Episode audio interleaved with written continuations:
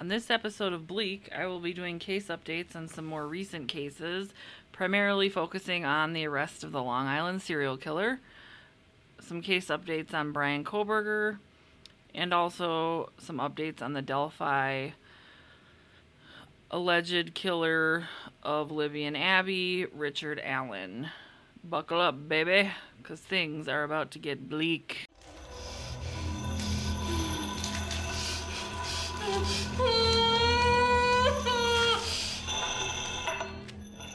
So I know it's been a minute since we've come out with any new episodes. The biggest reason being is that my sister and I, who's my co-host, we have trouble finding time to do it because we're both full-time working moms. We have seven kids between the two of us, and we want our content to be high quality. We don't like to just put out half-assed material.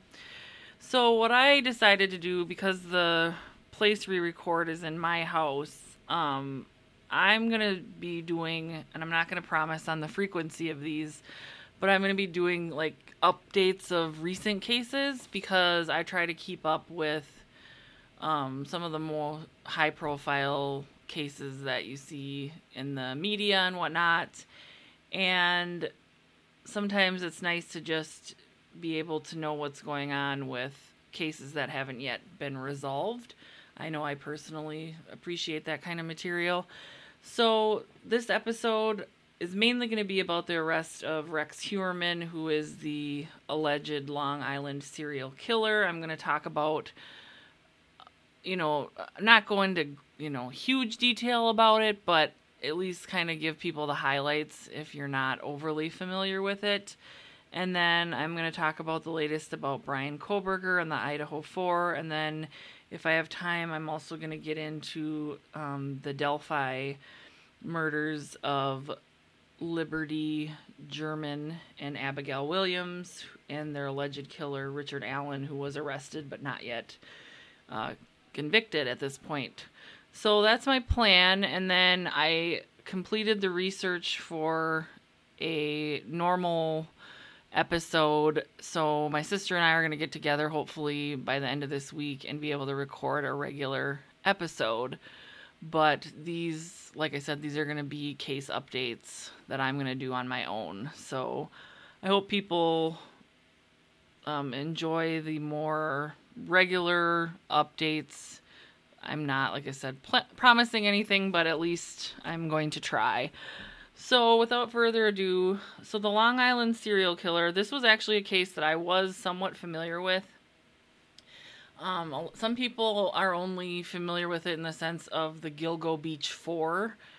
And so we're going to kind of get into how everything came about in this case and how long this has been going on and what led to the arrest of Rex Heuermann on July 13th, 2023 most of the information that's official comes from the bail application.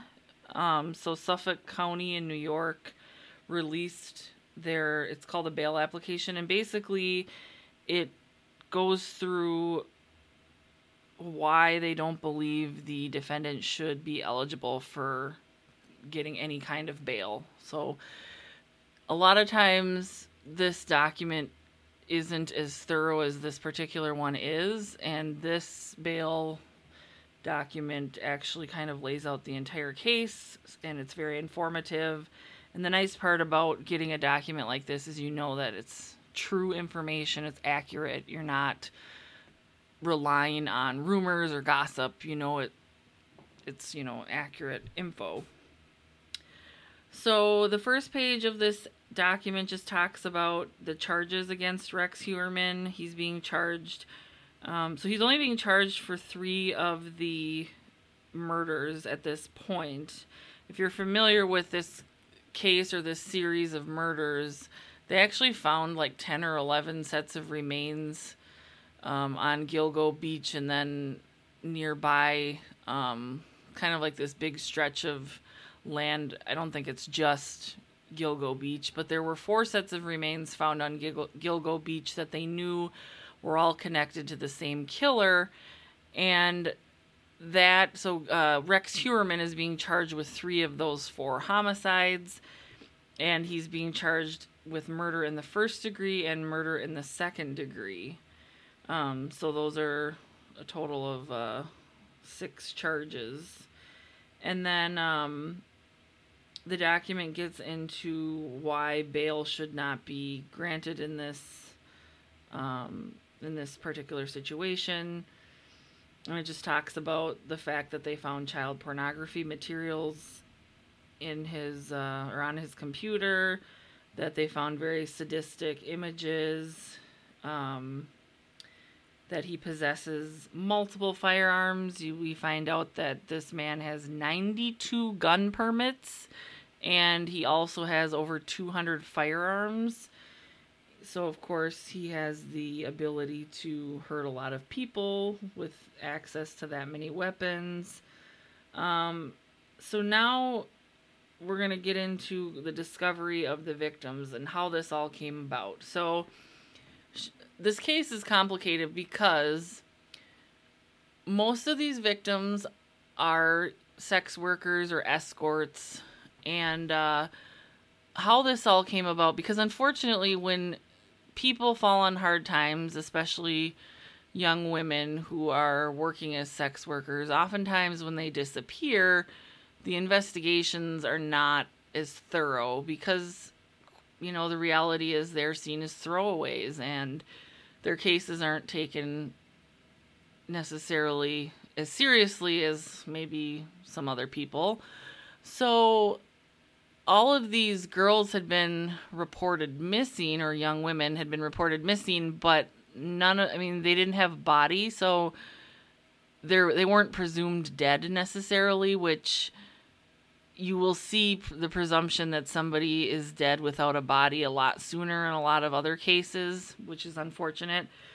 But how this all came about is a young sex worker named uh, shannan gilbert was on um she was so she was on Oak Beach, which is near Gilgo Beach, and she was meeting a client uh, as an escort, and she had her driver drop her off on Oak Beach. Now, from what I'm told, the Oak Beach is in uh, Long Island, New York, and there aren't a lot of houses in this area. It's mostly preserved, like preserved wildlife areas along the ocean and there are very few houses in the area and the houses that are in this area tend to be um, upper class people retirees.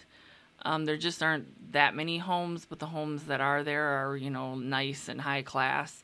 So she was dropped off to see a client by her driver and it was kind of like this house on the beach with uh, a lot of pretty isolated and kind of uh, open area.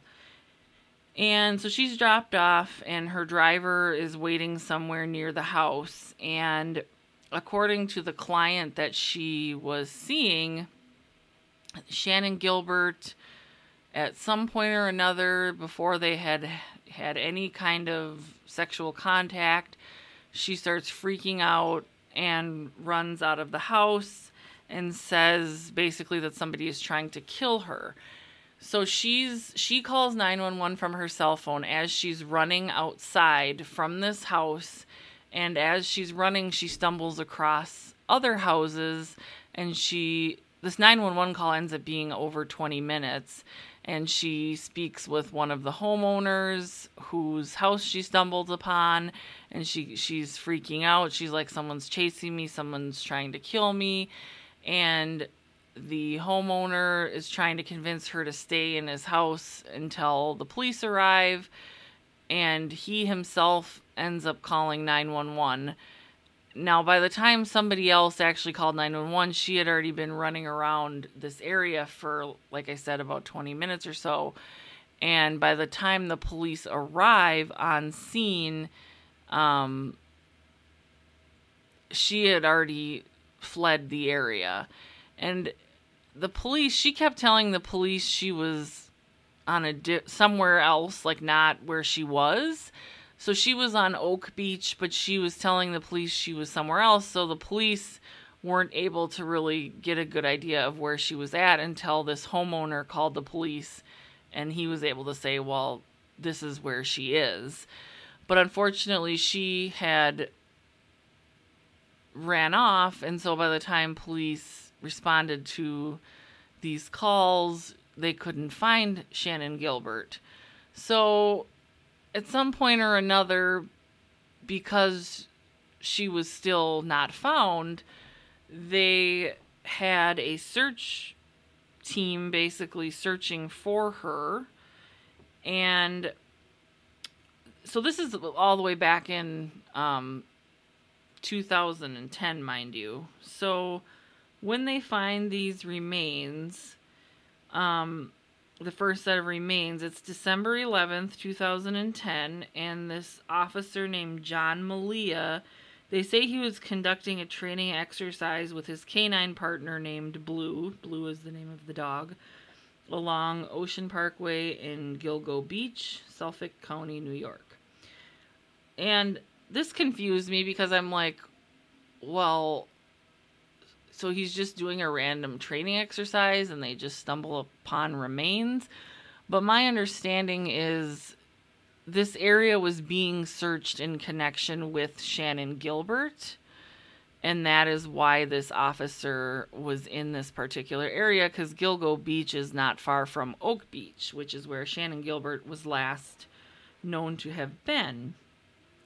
So, this officer's canine, Blue, signals that he's located a set of human remains. And of course, initially they're thinking, well, this must be Shannan Gilbert. But after they send the remains off to the medical examiner, these remains were later identified as those of Melissa Barthelemy. So they start looking into who this Melissa Barthelemy is, and she is a sex worker in her early 20s that had been reported missing prior to um, 2010.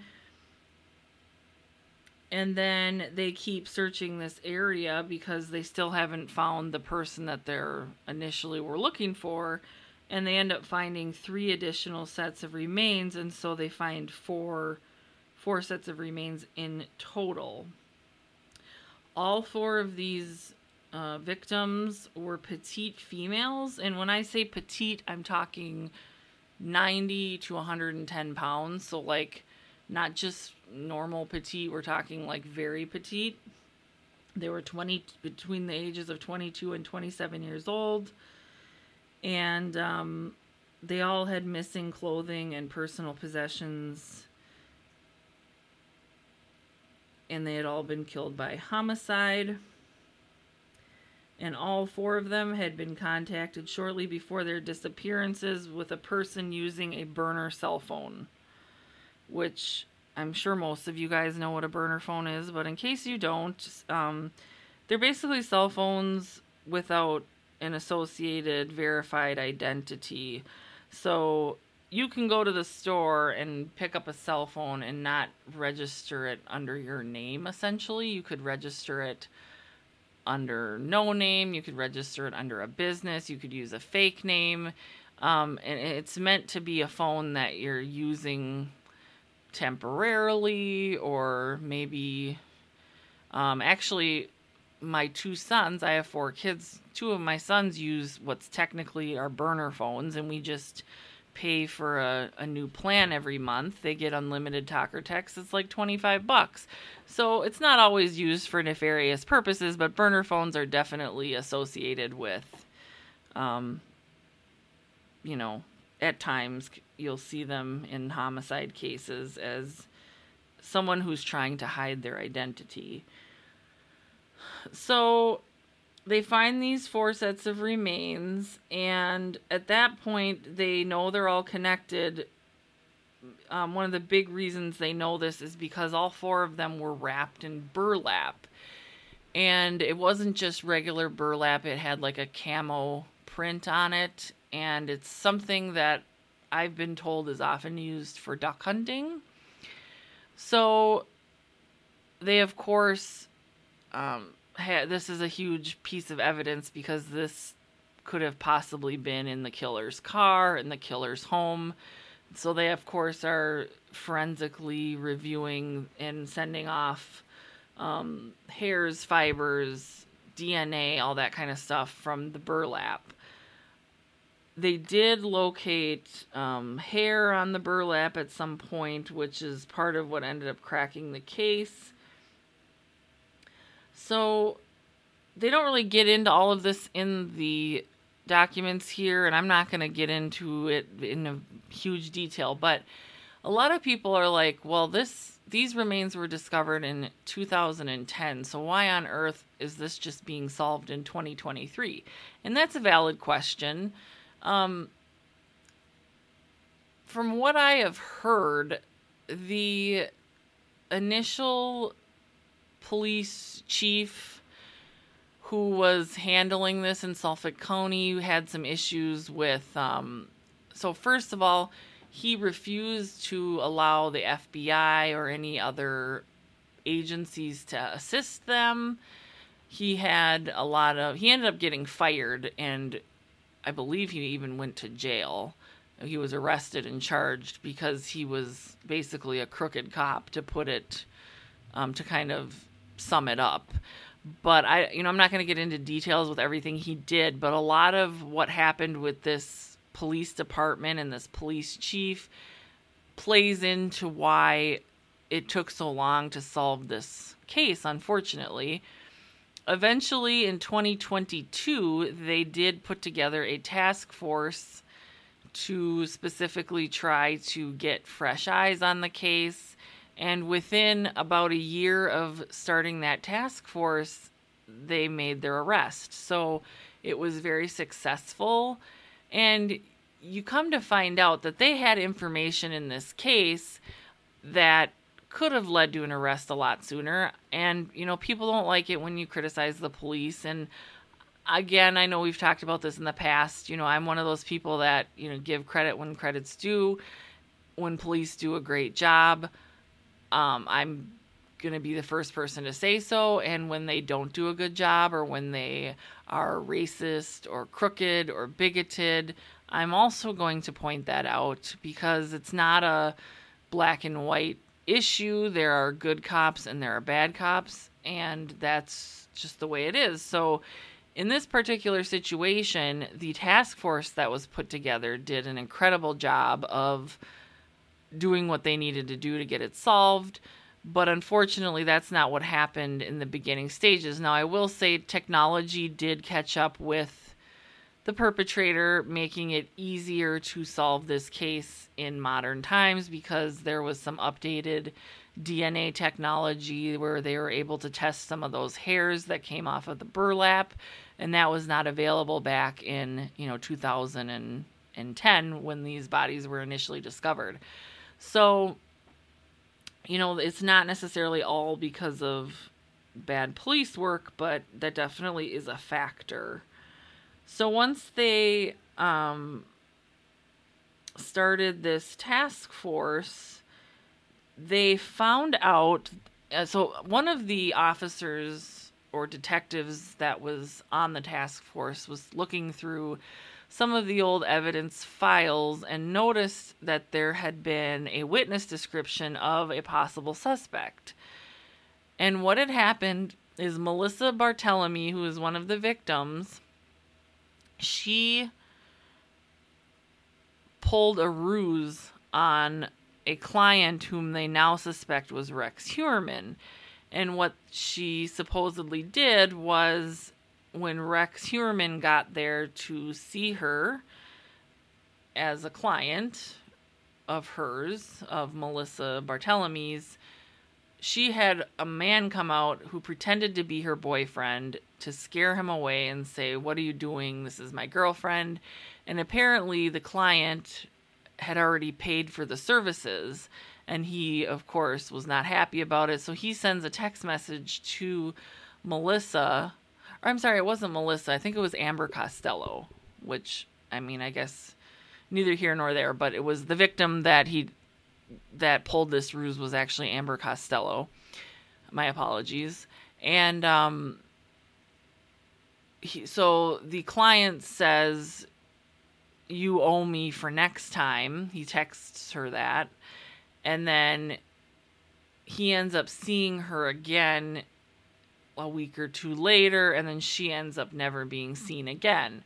So, this man who I don't know if he really was her boyfriend or he was just pretending to be her boyfriend, but he actually saw the client approach Amber Costello's home at the time, and he saw not only what the man looked like, but he also got a description of the vehicle he was driving. Now, what makes this part of it so important is the witness describes the client as being at least six foot six inches tall, and he states he looked like an ogre. And he also says he was driving a Chevy Avalanche. Now, what's baffling to me, and of course, you know, you can call it Monday morning quarterbacking, hindsight is 2020, but there aren't a lot of guys that are six foot six just in general. And he described him as being like close to 300 pounds, which if you look at him, I say the guy is like 350. Um, I've heard him described as like 250 and I don't buy it. He's he's a huge guy. And this description of describing him as an ogre, if you look up a picture of Rex Heuermann, it's spot on. And I don't think all really tall guys or girls for that matter look like ogres. Um, because my husband is six foot five. My husband doesn't look like an ogre. This guy just ha- excuse me, I'm choking on my spit. This guy just has a look about him that makes him look like an ogre. And so and and the the fact that, you know, he described him as being just this massive guy, just as wide as he is tall almost. Um and so that becomes important because again, they can go through driver's license databases and see, you know, you could possibly eliminate a huge portion of the area you're looking into just based on this guy's height. And then come to find out the Chevy Avalanche is a type of pickup truck and it only was a model that they did for a couple of years to my understanding. So it's an unusual vehicle. So if you take the fact that this guy is six foot six inches tall, he's excuse me, over 300 pounds, and he's driving this weird car. The fact that they never narrowed this down at the time is a little frustrating. Now, um, it's never really nobody involved in the investigation back in the day has ever really addressed this, but that's just the reality of the situation.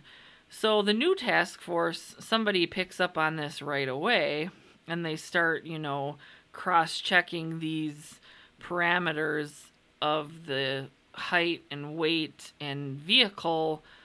And Rex Heuermann's name gets thrown into the mix pretty early on. And they know that they're looking for somebody who's using burner phones because all of these victims had been contacted via burner phone prior to being killed. So they start looking into Heuermann and basically they're trying to rule him out, which is what they do with anybody that's a possible suspect. They basically start, you know, their checklist and start trying to rule the person out as fast as they can. But with Rex Heuermann, sounds like he just kept checking every single box until they really started to think it was him. Now, one of the things they were also able to figure out through the phone records is they could get locations on these burner phones, and what they saw was whoever was the perpetrator was in a place off of Long Island called Massapequa Park, which is just like a suburb of Long Island. And then this person also would go into Manhattan and what they found out was Rex Heuermann was an architect in Manhattan, and then he lived in Massapequa Park. So they know that the perpetrator actually called the one of his victims' family members. I believe it was the sister of um, Maureen Brainard Barnes, and she's one of the victims. He actually hasn't been charged with hers yet, but it sounds like he's going to be very soon. But he, um, they have a record of him calling on one of his burner phones the sis her sister and taunting her and basically saying, you know, things along the lines of, Do you know what happened to your sister? And he never alluded to killing her until the last time he called her. He finally told her that he had killed her. And when these calls are being placed, they can tell that at times he's in Manhattan and at other times he's in Massapequa Park, which of course lines up with where Rex Heuermann lives and where he works. And they're able to see that when he's he's placing a lot of these calls from right outside his office, like within feet of his architectural again architectural firm.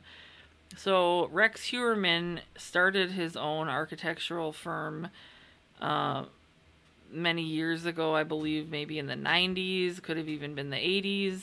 And his daughter, who is grown, Rex Heuermann's 59 years old currently, um, she actually worked or works, probably worked in the past tense now with her dad. Um, so that's unfortunate. This man has a biological daughter who is a grown woman, and then he has a stepson, his wife was married prior, and his stepson, from all accounts, has some kind of disability or special needs. Nobody's quite sure what exactly those disabilities are.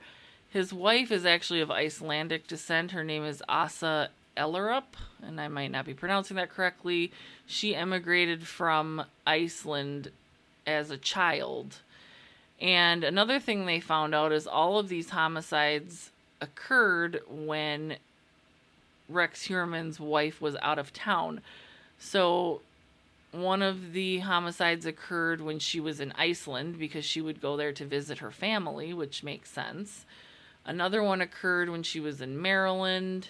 Another one occurred when she was in New Jersey. And for that to just keep being a coincidence seems very unlikely. What they ended up doing is um, they also, I believe, and, and this hasn't been confirmed, but I believe they used genetic genealogy to match. There was hair found on the burlap sacks, and a lot of the um, hairs came back to Rex Heuermann's wife. Now, a lot of people were speculating that she was possibly involved, but that does not look to be the case. She actually filed for divorce a couple of days after he was arrested.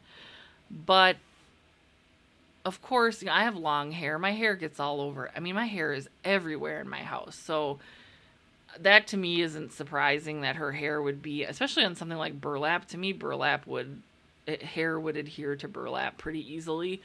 So that didn't surprise me at all, but that was part of the reason they were able to catch him was because the technology to um, you know, hairs degrade over time, but they have gotten better at testing mitochondrial DNA, which is what you would get from a hair sample. And so some of the DNA testing to match those hairs to a person or to identify the person those hairs came from, that technology has greatly improved. And that's in part how they were able to narrow down to Rex Heuermann because they were able to match those hairs to his wife. And I do believe genetic genealogy probably played a role in that part of it. So they have actually been surveilling Rex Heuermann for over a year. Um, so his name came up with, um, in, you know, in the task force investigation rather quickly, and he actually has properties. So he has got the Massapequa Park home, which is actually his childhood home, and he lived there as a child and then bought the house from his mom at some point or another, and his mom has since died. But apparently, you know, he made pretty good money as an architect, and that's not a cheap area to live. A lot of the houses go for, you know, three quarters of a million dollars. But he's living in this pretty nice neighborhood, and his house is run down. The yard is not maintained you know, the exterior's falling apart according to people that have been inside the house, which I don't think are very many people, but you know, the inside's not well taken care of, very messy. So I don't know if that says anything about him as a killer, but it's definitely he he kind of stuck out like a sore thumb in terms of his home in the neighborhood in which he lived. Um, he also, they're finding out, owned property in South Carolina in a small town. And his brother, he has a younger brother named Craig Heuermann. Craig Heuermann is described as being kind of a grouchy guy. Apparently, he lives on the South Carolina property that Rex, his brother, owns. And there's a sign on that property that says something to the effect of no warrant, no entry and one of the neighbors had said that Craig Heuermann bashed him in the head with some kind of metal tool because he mowed his lawn on a Sunday. And apparently, this Craig Heuermann thinks it is just the worst thing ever to mow your lawn on a Sunday. So he sounds like kind of a little bit of an odd guy. Now, of course, you have to take any kind of rumors with a grain of salt, but that has all come out on pretty official sounding media, um, and I've heard it in multiple places. Again, take it for what it's worth. Um, he also has property in Las Vegas and was known to be a poker player. So, of course, what they're doing now is they are looking at missing person reports or homicides that are unsolved in South Carolina and Las Vegas to see if they can connect him to any of those cases. The reason that this is so striking is because he would have been 46 years old at the time of the homicide, the first homicide of the Gilgo Beach 4 most serial killers do not start killing in their mid 40s. So they really need to, and they are looking at where he's been prior to that first known homicide because the likelihood that it was his first is extremely unlikely. Um, so they were granted their no bail like he's not eligible for bail so he's sitting in jail currently. Um and that's about it for right now. He has a, some kind of a court hearing on august 1st i don't think it's anything groundbreaking in terms of this case but it's just kind of going through the court proceedings to start scheduling future court proceedings. And if you aren't aware or familiar with th- these cases, they ended up actually finding it was either 10 or 11 sets of remains in total. So Rex Heuermann's charged with three counts of homicide for the three women and he is going to be charged with Maureen Brainard Barnes, who's the one of the Gilgo Beach Four that he has not been charged with yet. It sounds like there was some issues with not being able to. Some of the phone records in her case don't exist anymore, but it sounds like they're still going to be able to tie him to that homicide. So he's likely going to be charged with this fourth one now, a lot of people are wondering okay, what are the odds that another serial killer was operating and dumping bodies in that same spot? Because a lot of the other homicides or the bodies they found, they, like I said, they found a total of like 11 bodies in that stretch of uh, beach. And one of them was actually a male victim, either a male, like an Asian male possibly transgender male. And they also found the remains of a toddler And I had heard that this transgender male was named Peaches, and Peaches was the biological parent of the toddler that was found. There are some things about some of the other victims that don't necessarily match the known MO of Rex Heuermann that make people think he possibly isn't the perpetrator in those cases. But again, like I said, it does seem odd that two killers would be operating and using the exact same dumping site. But, you know, it's also possible, and a lot of experts think that it could possibly be somebody that someone else is out there besides him that some of these bodies um you know are attributed to so we'll have to kind of wait and see on that part but um, if you look at even despite the homicides if you look at some of the uh, google searches of rex heuermann I've some of the podcasts have read them aloud. They're horrific to the point that I'm not comfortable saying them on a podcast because it's it's horrifying. But just to kind of I'm not going to say exactly what these searches were verbatim, but they had to do with um, torture porn of young girls, you know, specifically looking for young chubby girls um, he had some interest in Asian uh, men and women. So even though these four homicides we know are attributed to Rex Heuermann were all petite, you know, mostly white females that were sex workers, it is possible that he strayed from that MO and chose a different victim profile just based on his Google searches, but this guy was looking at child pornography that just despicable. Um, like I said, if you the searches that he did are out there, you can find them on the New York Times website. Has a copy of the bail application, and it has all of those details. But this guy, just based on his child pornography searches, um, he should be in jail for the rest of his life, just based on what he is sought to look at and what he likely looked at.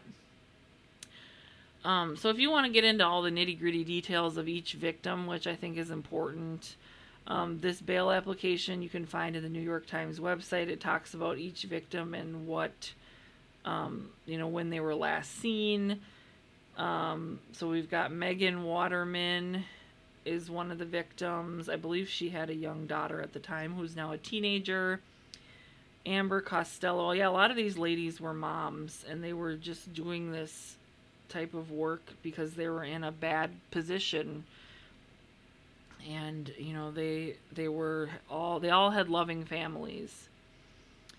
Um so Megan Waterman, Melissa Barthelemy, Amber Costello, and Maureen Brainard Barnes are the four victims that we know for sure are likely connected to Rex Heuermann. And I think that about sums up the main points on that case. Uh, so the next court appearance, like I said, is August 1st, and so I'll try to bring you more if anything transpires in that court appearance. So next up, um, I'm going to update a little bit on the Bryan Kohberger case of the Idaho Four, the murders of Maddie Mogen, Xana Kernodle, Ethan Chapin, and Kaylee Goncalves. They were murdered in November of 2022 in their off campus home in Idaho, uh, Moscow, Idaho. I'm sure most people are familiar with this case. I'm not going to go through the entire case, obviously. The only ma- so this case is scheduled to go to trial on October 2nd. Um, Bryan Kohberger has been charged with uh, four counts of first degree murder and four counts of, or one count of burglary.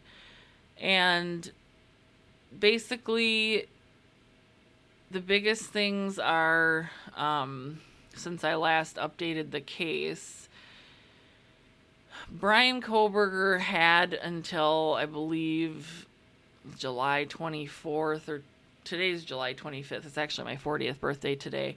Um, but he had until today or yesterday to come up with an alibi, which I think is preposterous. It's like you either have an alibi or you don't.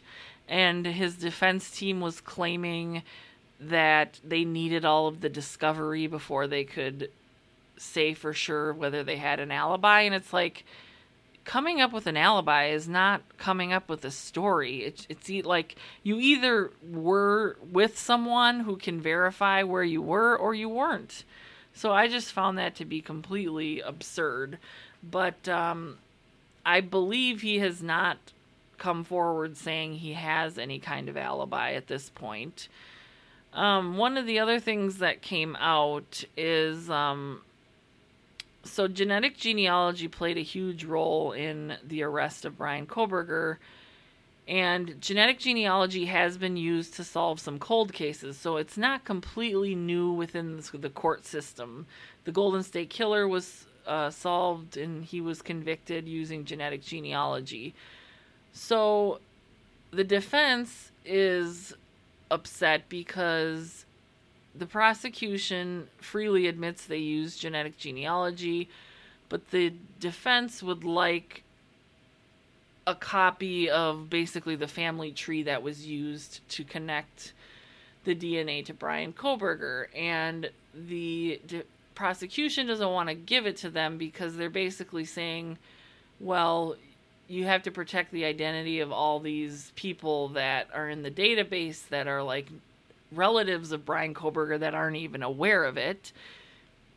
And they didn't want all of their names to come out. And they basically, their argument is it's not relevant. This type of information has never been asked to be provided in other cases.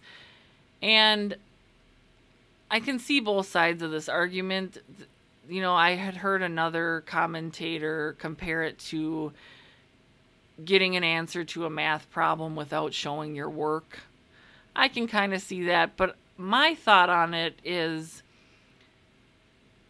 if we know Bryan Kohberger's DNA matches DNA at the scene left on the knife sheath, which we know that to be true, then it, it really doesn't matter what family tree they used.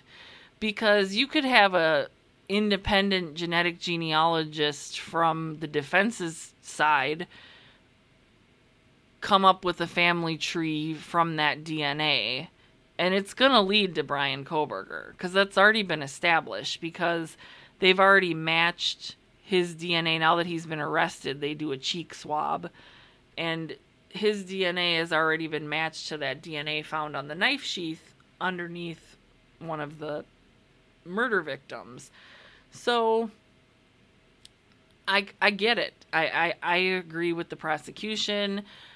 Ultimately, I think the prosecution's worried that people are going to be afraid to put their DNA in law enforcement databases. But something I don't know that a lot of people know, and I know this because I actually did a um, ancestry DNA test myself just because I was curious of my own heritage. When so you're not automatically your DNA is not automatically entered into a law enforcement database. You actually have to give explicit permission to have your DNA in the law enforcement database through a service called GEDmatch. That's the one that law enforcement has access to. And not only did I have to give because I gave permission because if I mean if my one of my relatives are out murdering people, you know, they I'm sorry, they deserve to be caught. Um, so you actually have to upload a zip file to this other site and like sign a document. So it isn't like you could ever accidentally give GEDmatch permission to use your DNA without knowing it or something like that. So that's really a non issue. Like people that want their DNA in the law enforcement database, they understand that that's what's happening. And again, it's not an automatic process that you're like unaware of. So I just think people should know that because it it's you know, if you want to take one of these tests and you don't want your DNA in that database, you don't have to have it in there. Another thing that's kind of funny is, you know, anybody that's up in arms about this type of thing, the amount of representation they have of white people's, you know, European Americans is so robust that they can pretty much trace any white person's DNA this way through genetic genealogy because they have a huge that group of people is the biggest group that are getting these tests done. And so I recently was looking into a case of a Native American woman and they used genealogy to identify her remains. So it was a little bit different. It wasn't to catch the killer, but the problem was there was such little representation of Native American women that they actually had to wait for the database to get more people so they got you know because if you don't have enough relatives even if they're second third cousins you have to have enough relatives to trace that dna back to the source so in you know it doesn't really matter at this point if you do or you don't allow your DNA in a database.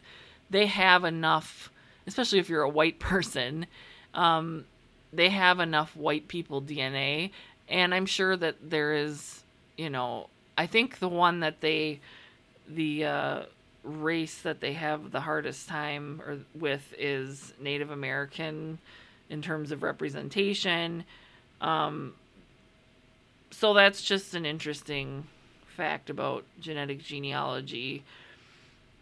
So they're kind of going back and forth, arguing about some things between the prosecution and def- the defense in that case, which isn't too surprising. These are like normal things that happen.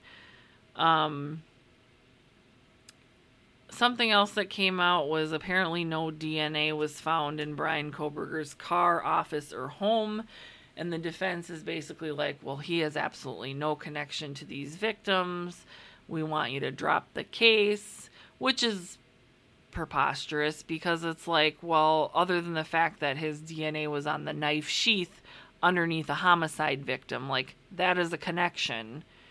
And he wasn't arrested until six weeks after the homicides occurred. So he had six weeks to apparently that you know he was seen bleaching his car. He had six weeks to destroy evidence. So while it might be a little surprising they didn't really find much in his car, I don't find that to be shocking. I would have found that more shocking if he had been arrested like the next day. But you're talking six weeks is a long time to, to cover your tracks. And so, um, other than that, that's pretty much the latest. Um, they're just doing a little bit of back and forth on, you know, we we want you to, you know, the defense wants to see this from the prosecution, and um, as far as I know, that trial is still scheduled to start on October second. Although I'd be extremely surprised if it actually did, um, because there, according to the defense, there's like I don't remember how many terabytes of evidence that they have been given by the prosecution, and it would be really unusual for a trial to start less than a year from high profile homicides like this case. So we will see if that actually starts on October 2nd or not. And then, last but not least, I'm going to update you on the Delphi case. If you're not familiar, just a real quick rundown in um, February of 20. Sorry, I'm doing this all by memory. February of 2017, Abigail Williams and Liberty German, German, oh, she was also called Libby. Um, they were found deceased in a wildlife kind of remote area in Delphi, Indiana. Um, it was a horrific scene. It um, we found out just recently because their cause of death had not been verified, but they were actually bludgeoned to death. Um, they were like 14 year old girls. Um, horrific case. Finally, uh, several years later, they just like, I think it was October of 2022, they arrested Richard Allen, a local Delphi resident, for their murders. He's 50 years old. He is in the um, an Indiana correctional facility awaiting trial currently, and so his defense team is saying that he is not being treated properly. So he's being held in a prison, and typically defendants are held in jail prior to homicide trials. And the reason he's being held in a prison is because they are worried about um, threats on his life. Because when you kill children, they don't like you in jail. They actually call child molesters chomos, I heard. Um, so they don't have like a solitary uh, place in jail, at least not in the particular jail he would be housed in. So he has lost a ton of weight and his mental capacity has declined and he looks really dirty and disheveled and his defense team is very upset saying that he's not being treated properly. But come to find out um, so in some recent documents that came out, Richard Allen actually confessed to these murders of Liberty and Abby on jailhouse phone calls to his wife in April of 2023. And a lot of this disheveled, you know, decreased mental status happened after these multiple confessions that were recorded on these jailhouse calls. So a lot of people are speculating, myself included, that maybe his sudden change of mental status happened because he had made those confessions and maybe had some regrets about doing so. Um, you know, there is husband wife privilege. Normally, your uh, husband or a wife does not have to testify against their spouse, you know, their spousal privilege. But it does not apply when you are on a jailhouse phone call where it specifically says this call is being recorded. So that doesn't apply here because that was the first thought. A lot of defense attorneys were saying that, you know, maybe they could, you know, say something to that effect that a wife or a husband cannot incriminate each other. But again, that does, that it's only like in the comforts of your own home. Like if your husband tells you he did something horrible, you're not obligated to testify against him or your wife, your spouse, I should say. So they were the defense filed this big document saying that, you know, Richard Allen was being mistreated in the fa- and they didn't want him to be held in a prison. They thought it was more appropriate that he's housed in a jail because the conditions are so much worse in this prison. But um, it sounds like the warden responded to those allegations that he was being mistreated because they also said, you know, that he wasn't, you know, he was wearing the same clothes days that day after day and he was dirty and he smelled and all this type of stuff. And so the warden says, hey, look, he's offered a shower three times a week like all the other inmates. He's, um, he was also going on a hunger strike, so he was choosing not to eat. He's given like three sets of clothes every week, which is standard for all prisoners. He can choose not to change his clothes, they can't force him to do so.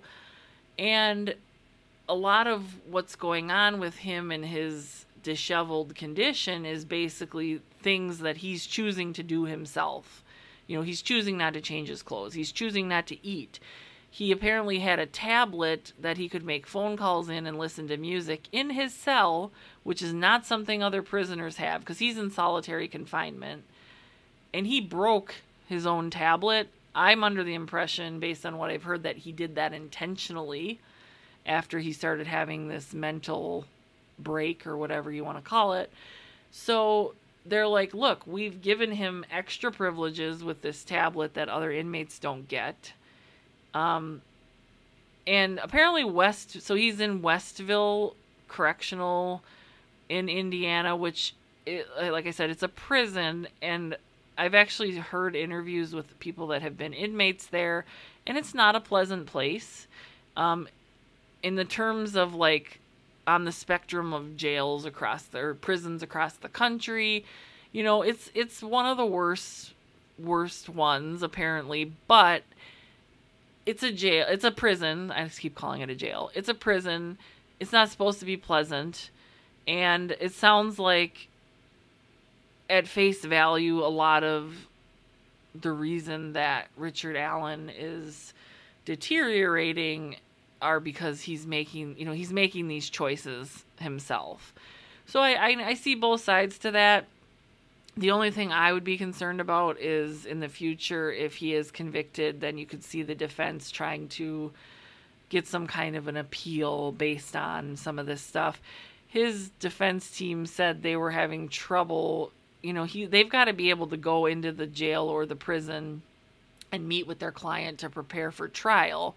So the attorneys were saying initially um, that's not something that prisons are typically dealing with because once someone's in prison, they're not preparing for trial.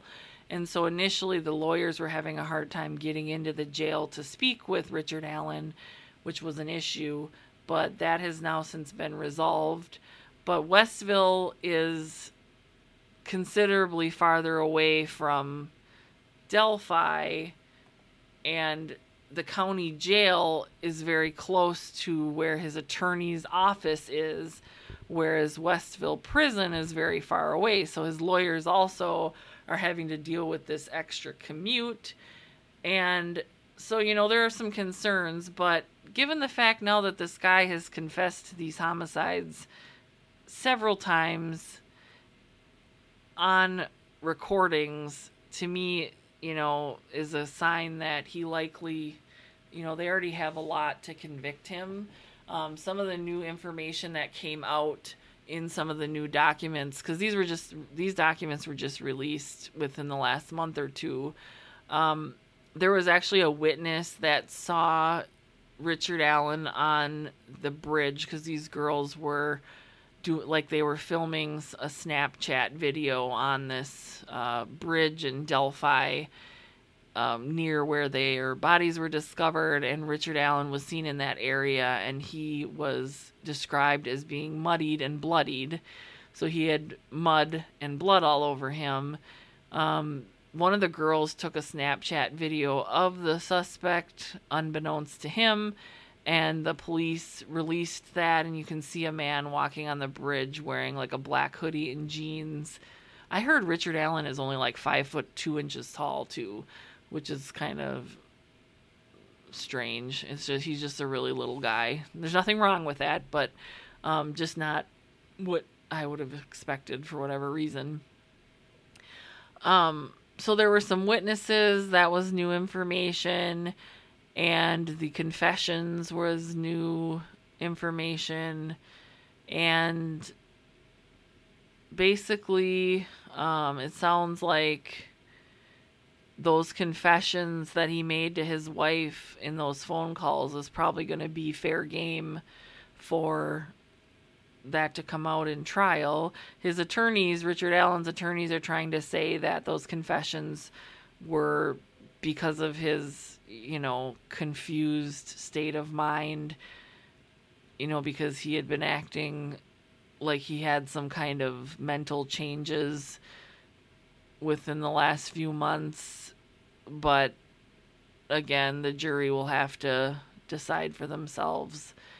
Um, some patients, or I sh- not that he's a patient of mine, but um, some people will, it's called malingering, where um, you're kind of using having a mental health or medical diagnosis to your advantage to try to get out of um, you know criminal liability.